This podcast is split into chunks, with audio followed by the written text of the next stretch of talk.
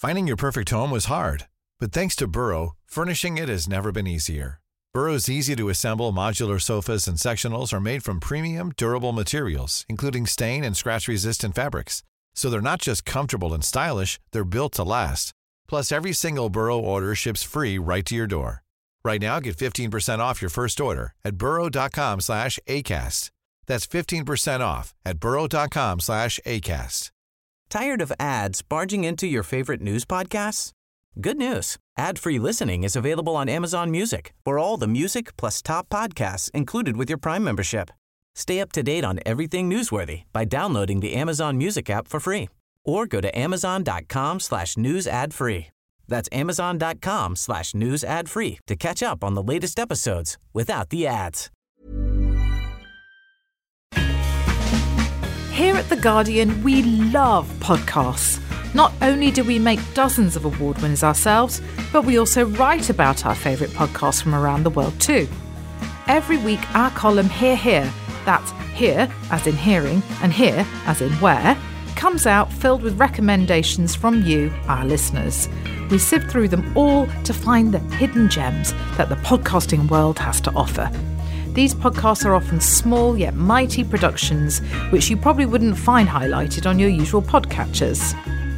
So, if you're looking for your next podcast or have one that you want to share with the world, sign up for our weekly Hear Here newsletter at theguardian.com forward slash podmail and send us an email at podcasts at theguardian.com.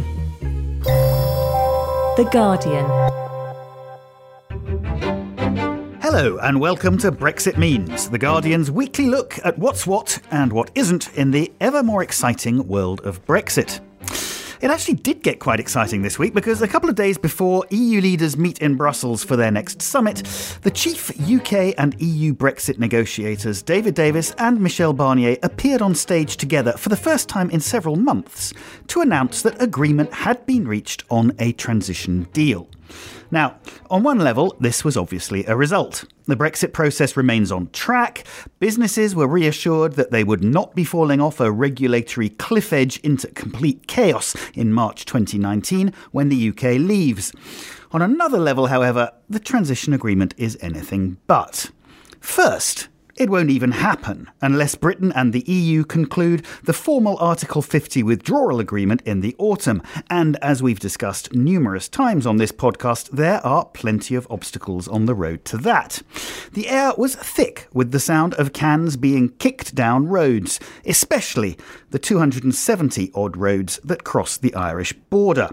Second, the transition period is strictly time limited. It's 21 months until December 2020, and that's it, which many companies, not to mention customs officials, will tell you is not nearly long enough to get the systems in place that are going to be needed. And third, the transition period came at a very considerable cost, in the sense that an awful lot of British government and Brexiteer promises were broken and a great many red lines turned green, from money to borders and, yes, even to fish. So, let's have a closer look at all that, shall we? With our regular experts, Dan Roberts, The Guardian's Brexit policy editor, and Jennifer Rankin in Brussels. Hello to both of you. Hello. Hello. Hi. Um, let's start with the fact, shall we? Um, I suppose that the, the, the, the, basic fact that transition, this whole transition deal, is conditional on the final legally binding withdrawal agreement being reached in time, which basically means by the end of the year. Now, Jennifer, we've talked a lot about this, but just briefly, Michel Barnier said he was quite confident we would get there. But even if you leave the Irish question out of it, there's still quite a lot to sort out, isn't there?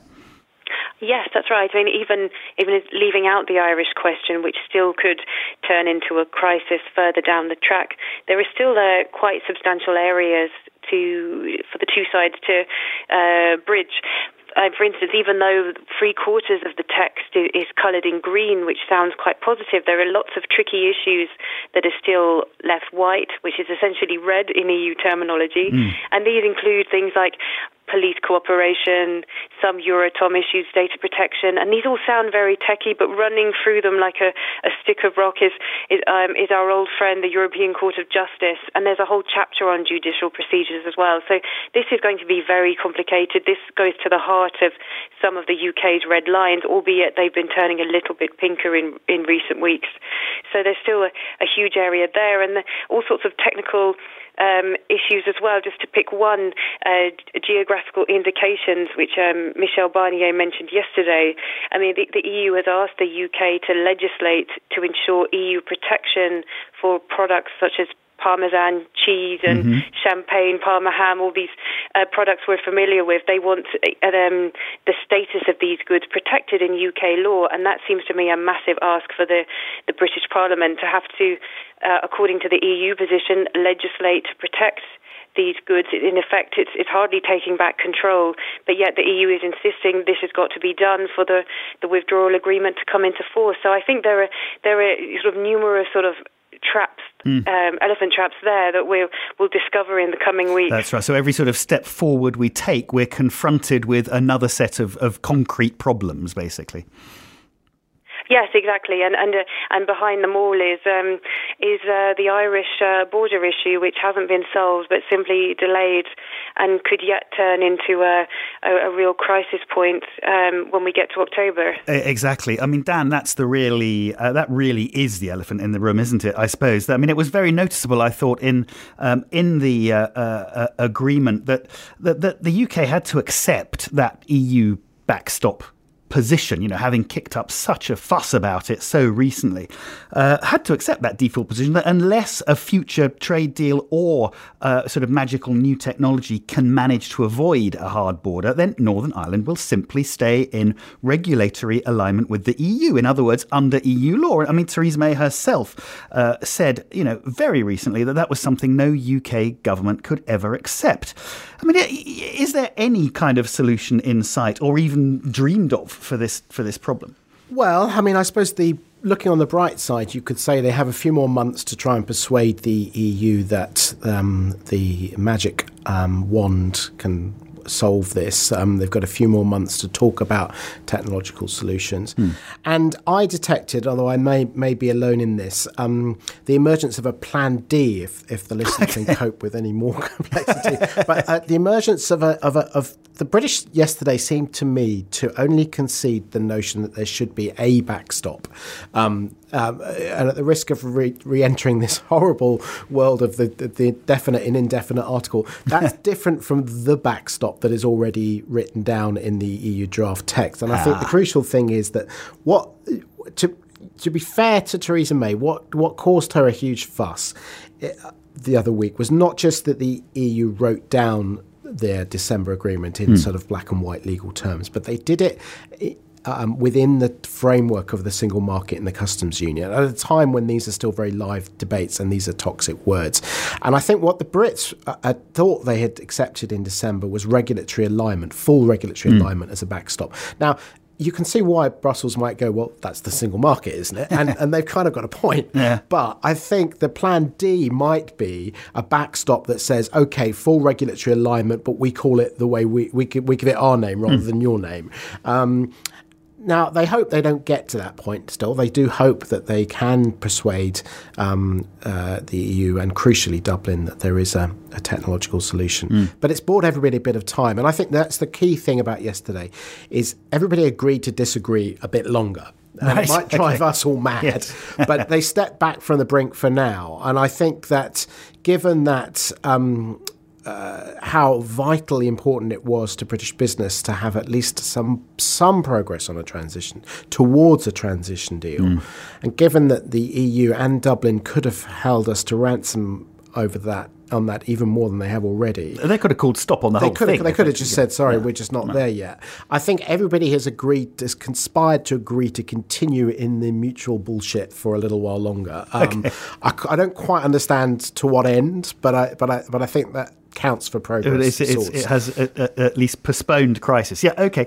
Um, well, let's talk about time um, for a little. You know, you you meant you said uh, everybody's got a little bit more time, uh, but actually, the time frame of this transition period is one of the potentially one of the key issues, uh, isn't it? I mean, it's clear, uh, you know, that, that both sides have a, have a, at least a sort of political interest in that transi- in the transition period being relatively short. Uh, for, I mean, the conservative Britain's conservative government first because they're you know very keen uh, to be well and truly out of the EU before the next general election, which would be due in, in 2022, and and the EU also because it doesn't want Britain hanging around in you know some kind of permanent Brexit Brexit limbo.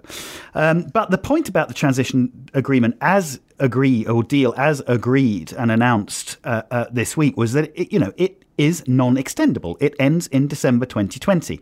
Um, and I mean, way, way, back in, as it feels like back in 2016, government ministers promised they were promising them we wouldn't even need a transition deal. The future relationship could be sorted out in parallel with the exit talks, and everything uh, would be signed, sealed, and delivered by March 2019. Now, uh, as a result of uh, of what we heard yesterday, it you know it looks like the, the UK won't even be able to start getting down to the real nuts and bolts of the final trade deal until after we've actually left. So far from being, as the Prime Minister called it, you know, this sort of implementation period that companies could use um, to to get down to kind of concrete preparations for whatever the new trading relationship would be.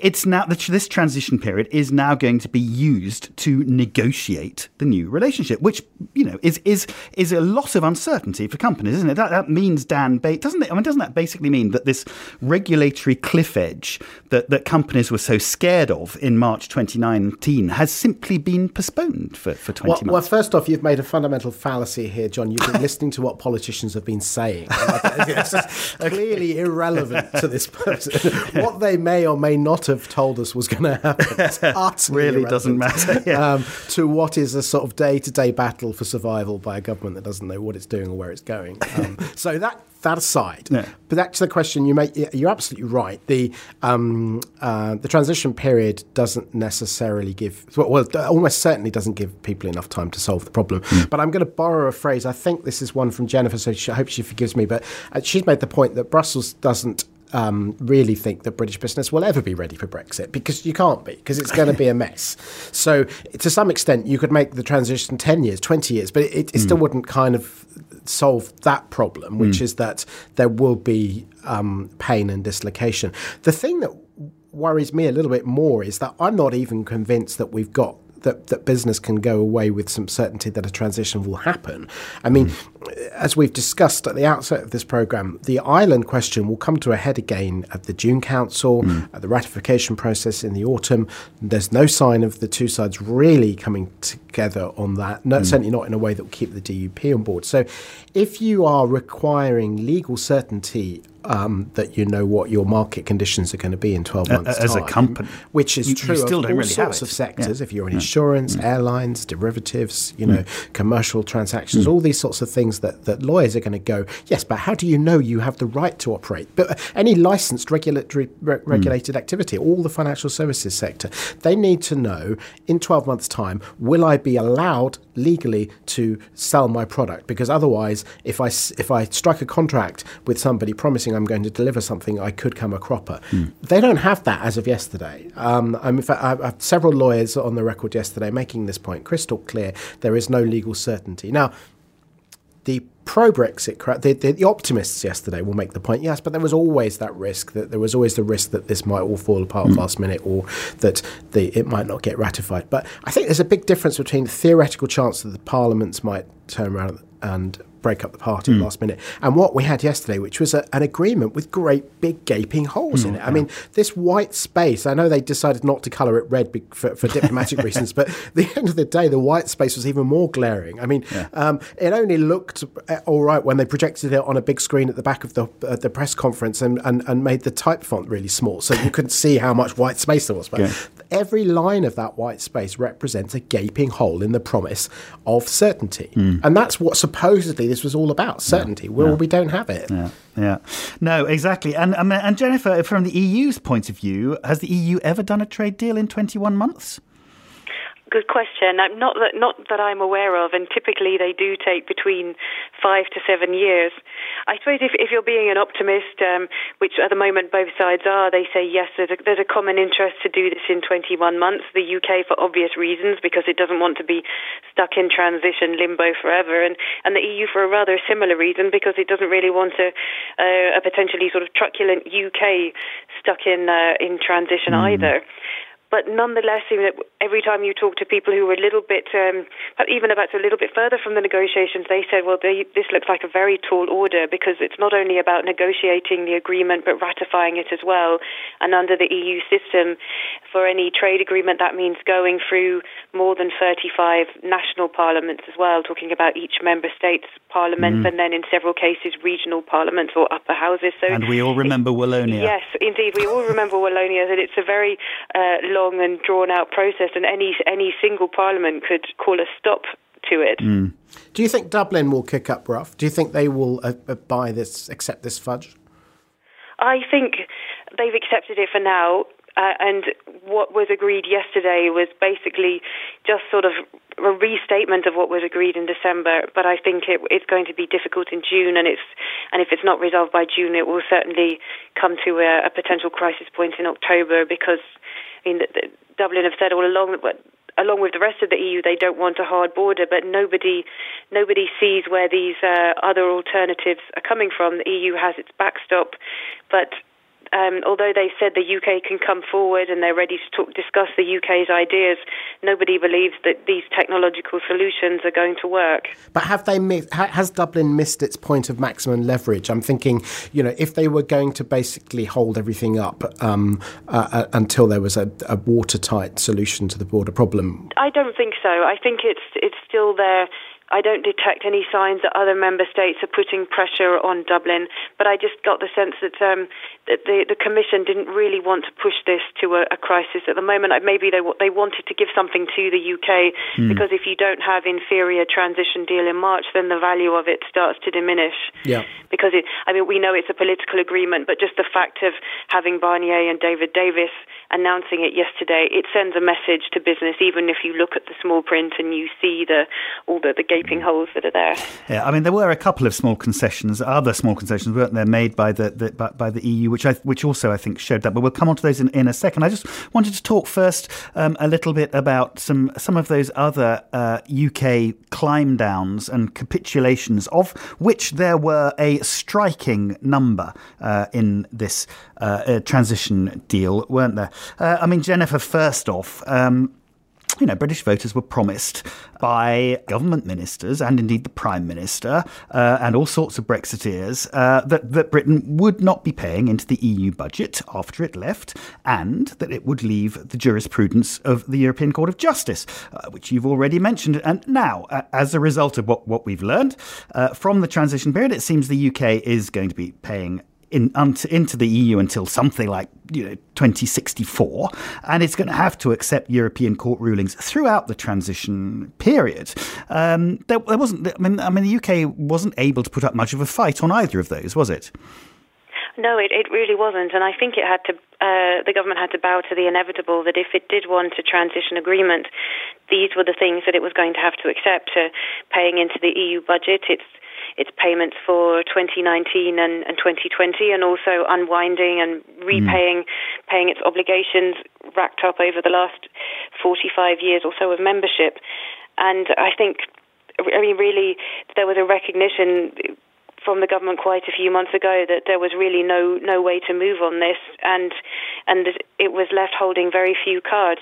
But I think a, a really interesting question is how how these red lines will, or whether they will be maintained in the future. I mean, does for example, does the UK want to pay into the EU research programme? That would mean future contributions to the EU budget. Mm. Or does it want some kind of access to EU crime fighting databases? That means EU data protection rules, and that means uh, through the back door the ECJ. So there are these further sort of bridges to cross. Uh, when we when we think about the future relationship. And I think there the, the, the UK does have more room for manoeuvre because you don't have to accept any of these things. Whereas when it comes to the transition and the withdrawal, they really were under a, a huge amount of pressure mm. if they wanted anything. But then it, it, it it goes to a very fundamental question about how the UK wants to to manage its its post Brexit future. Is there a where is the trade off between taking back control and you know, giving uh, British researchers or business mm. access to, to EU mm. um, programs, institutions, markets. It's, I mean, it's going to go to the heart of what the the referendum was all about and, and what the debate um, should have been about. Indeed, uh, and it's all going to have to be to be hammered out. Dan, you know, only again, only very recently, uh, Theresa May was insisting very loudly that EU nationals coming to the UK during the transition period were going to be treated differently to those who were already here. That's gone by the board as well. Uh, Britain's going to be accepting free movement as it stands until the end of the transition period now. Um, and as we mentioned last time, um, the government's caved in too on, on fisheries. Uh, you know, EU fishermen are going to have continued access to, to EU waters. Was all this inevitable? Is all this simply an indication of where the real where the balance of power really lies? I'm suspicious of some of them. I think there was a negotiating tactic to throw up a bit of chaff here to kind of give to to, to, to, to provide some easy climb downs that could be used to demonstrate British um, uh, willingness to cooperate. I, for example, 24 months or 21 months, mm. I don't think really matters. I don't neither are long enough. Um, um, but um, acquiescing to the Brussels timetable on that allowed David Davis to briefly look magnanimous. Mm. Magnanimous, can't pronounce the word. You know what I mean?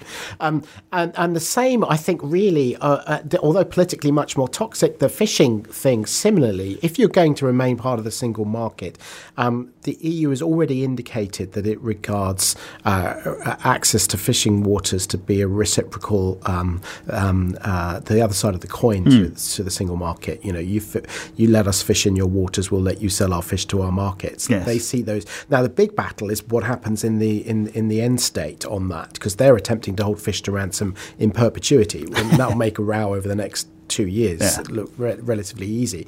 Um, but but I do think so many of these issues were um, were never really ones that the Brits could could um, hold out on in a transition. It made no sense to mm. go to the wall over um, citizens' rights when you've already accepted the principle that people arriving until now, no. until Brexit, uh, can can maintain their rights the big question mark for me, and I genuinely don't know the answer to this, is that a clever strategy on behalf of, of, of, Whitehall?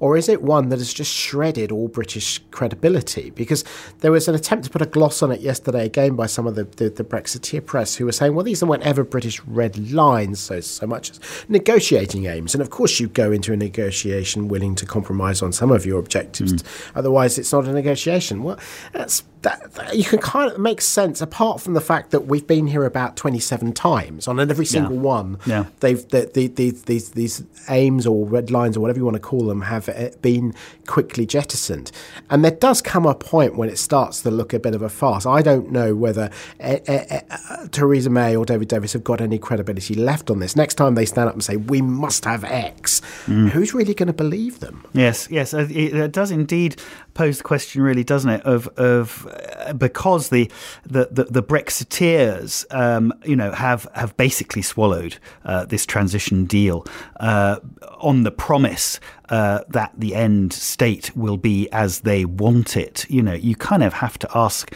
if Britain has been rolled over as comprehensively on the transition deal um, and and Article 50 as it has been, what possible hope can there be that it'll that that, that, that, that UK will get what it wants out of the final out of the final settlement? But Jennifer, I just wanted to, talk to one one EU concession that was interesting that kind of almost wasn't really in a way. Um, you know, the the the the, the Brexit uh, uh, pro Brexit people were making a quite a, a, nice song and dance yesterday about the fact that that Liam Fox's international trade department is, after all, going to be allowed to negotiate and sign trade deals with countries outside the EU during the transition period, which was in doubt up until now. But I mean, even that looks a bit of a hollow victory, doesn't it? Really, in the sense that it, it's you know it seems highly unlikely that any third countries are going to want to go anywhere very concrete uh, with a free trade agreement uh, with the UK until they know what Britain's future relationship with the EU is going to be like, which is going to you know they, they won't.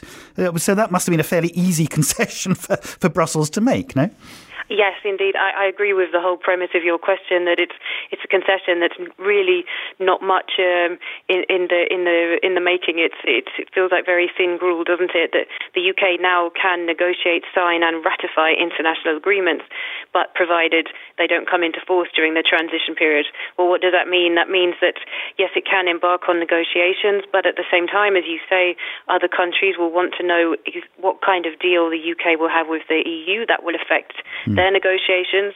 And then, of course, there will be so many negotiations to do. The, the British Civil Service will be sort of working flat out to to negotiate all sorts of, of trade deals, and not only trade deals but other international agreements.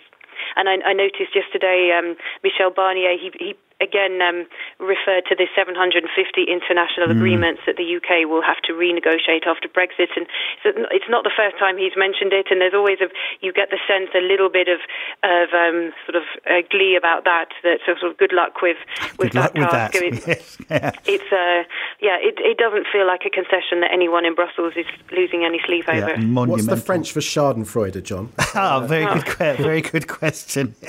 Uh, let us, because we wrap up really um, by by looking forwards a little bit. Um, you know, we, we touched on it already a little bit. I'm just interested in, in your views, assuming that, you know, uh, there's a lot of assumptions to make here, but uh, assuming that a solution is somehow found for the Irish border um, and uh, that all those other uh, uh white areas and, and holes uh, in, the certi- in the certainty that, that, that Dan and Jennifer referred to, you know, get, get turned to green, uh, and the withdrawal agreement does get signed off and ratified, then are there any clues in this transition deal about the the, the future relationship? Um, Dan, that you know we, um, uh, we uh, I said a couple of minutes ago that the Tory Brexiteers are saying they're basically happy to put up with with all the, this this kind of string of uh, of capitulations um, as long as the final deal is the right one. But I mean, surely it's the case that I mean we the, the Britain has basically been pretty comprehensively steamrolled. Um, um, over the last sort of year and a bit. Um, what what is there to say that, that that process will not continue in the negotiation of the of the end state? Well, I think their game is to get us past the point of no return, and then have a new prime minister, and then do this all over again, but with feeling. I mean, I think that this is all about. What a depressing prospect. this is, um, um, the, the, as far as Theresa May is concerned, the, the the, this is about damage limitation. This is about sort of um, uh, keeping the party together um, long enough to get us to get them to the promised land. Mm. Now, I think in her vision of Brexit, that promised land is pretty sparse and and and, and, and barren, um, because I think it, it, looks like a very soft Brexit, and the clues are there in many respects. Uh, uh, the, the, the concessions we've been talking about are all pointing to um, a, f- a long-term mm. future that looks quite Norwegian.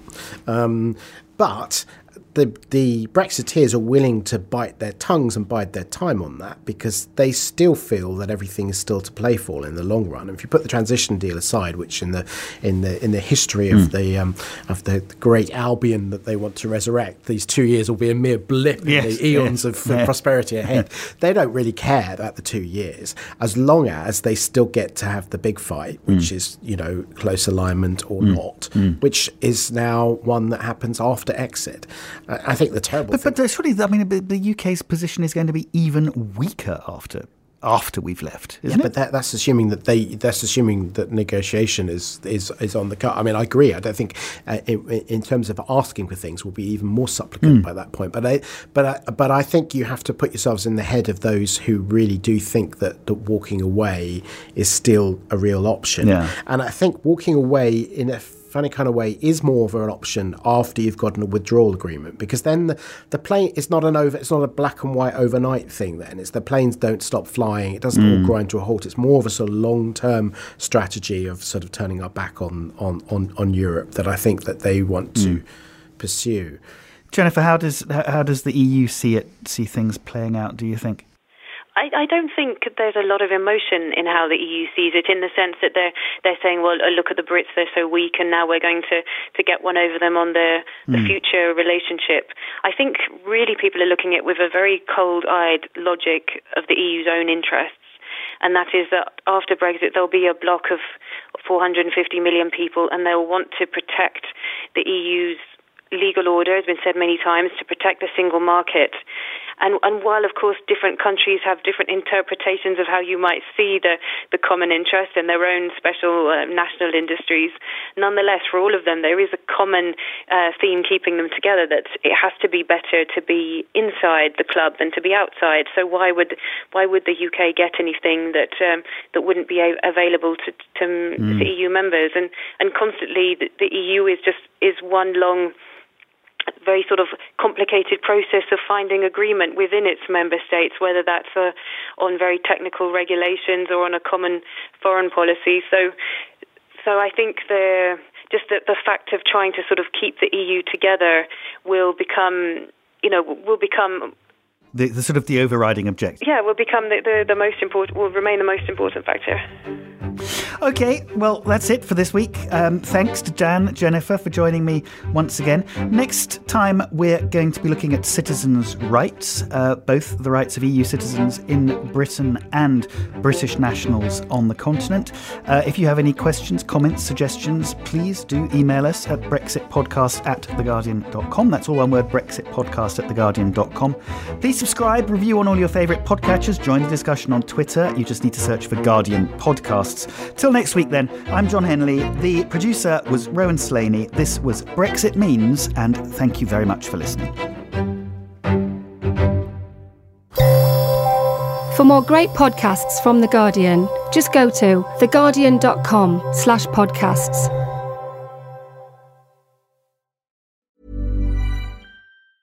Tired of ads barging into your favorite news podcasts?